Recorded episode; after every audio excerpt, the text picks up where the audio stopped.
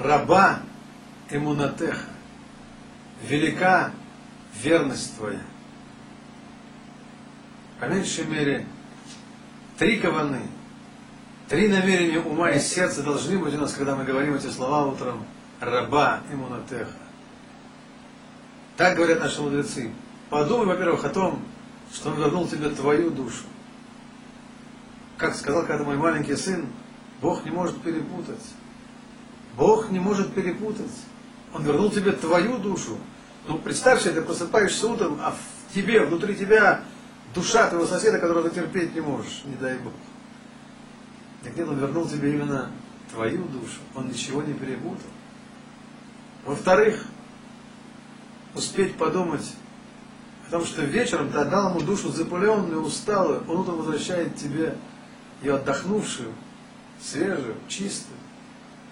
В-третьих, успеть подумать о том, что, может быть, по закону мы не заслужили того, что Он вернул нам душу утром, а Он нам возвращает ее снова.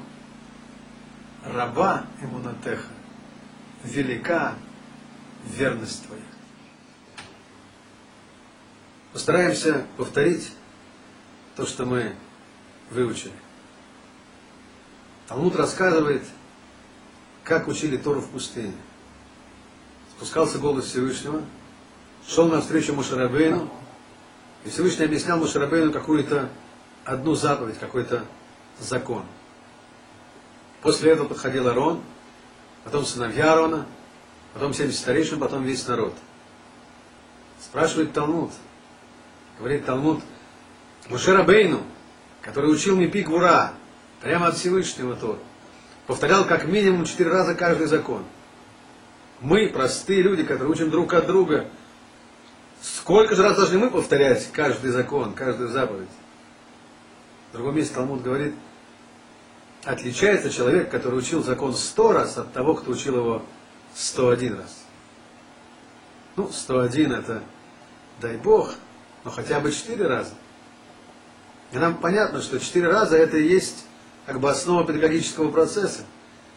Первый раз мы что-то узнаем, второй раз мы анализируем, разбираем узнанное, третий раз повторяем, четвертый раз повторяем набело, начисто.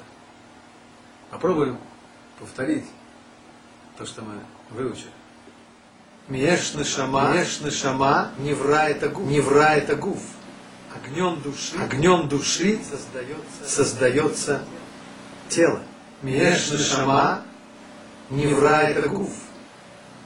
Огнем души создается тело. Мелах это тот, у кого есть, Мелах это тот, у кого есть абсолютная, абсолютная власть. власть. Мелах это тот, у кого есть власть. Абсолютная власть. Они – это моя свобода выбора. Они – это мои поступки. Это моя свобода выбора. Они – это моя свобода это мои поступки. Они – это мои поступки. Есть, существует внутренняя связь человека с Богом. Есть, существует внутренняя связь человека с Богом. Есть, существует внутренняя связь человека с Богом. Есть, существует внутренняя связь человека, внутренняя связь человека с Богом. Радость – это основа всего. Основа каждой заповеди – радость, что удостоился выполнить.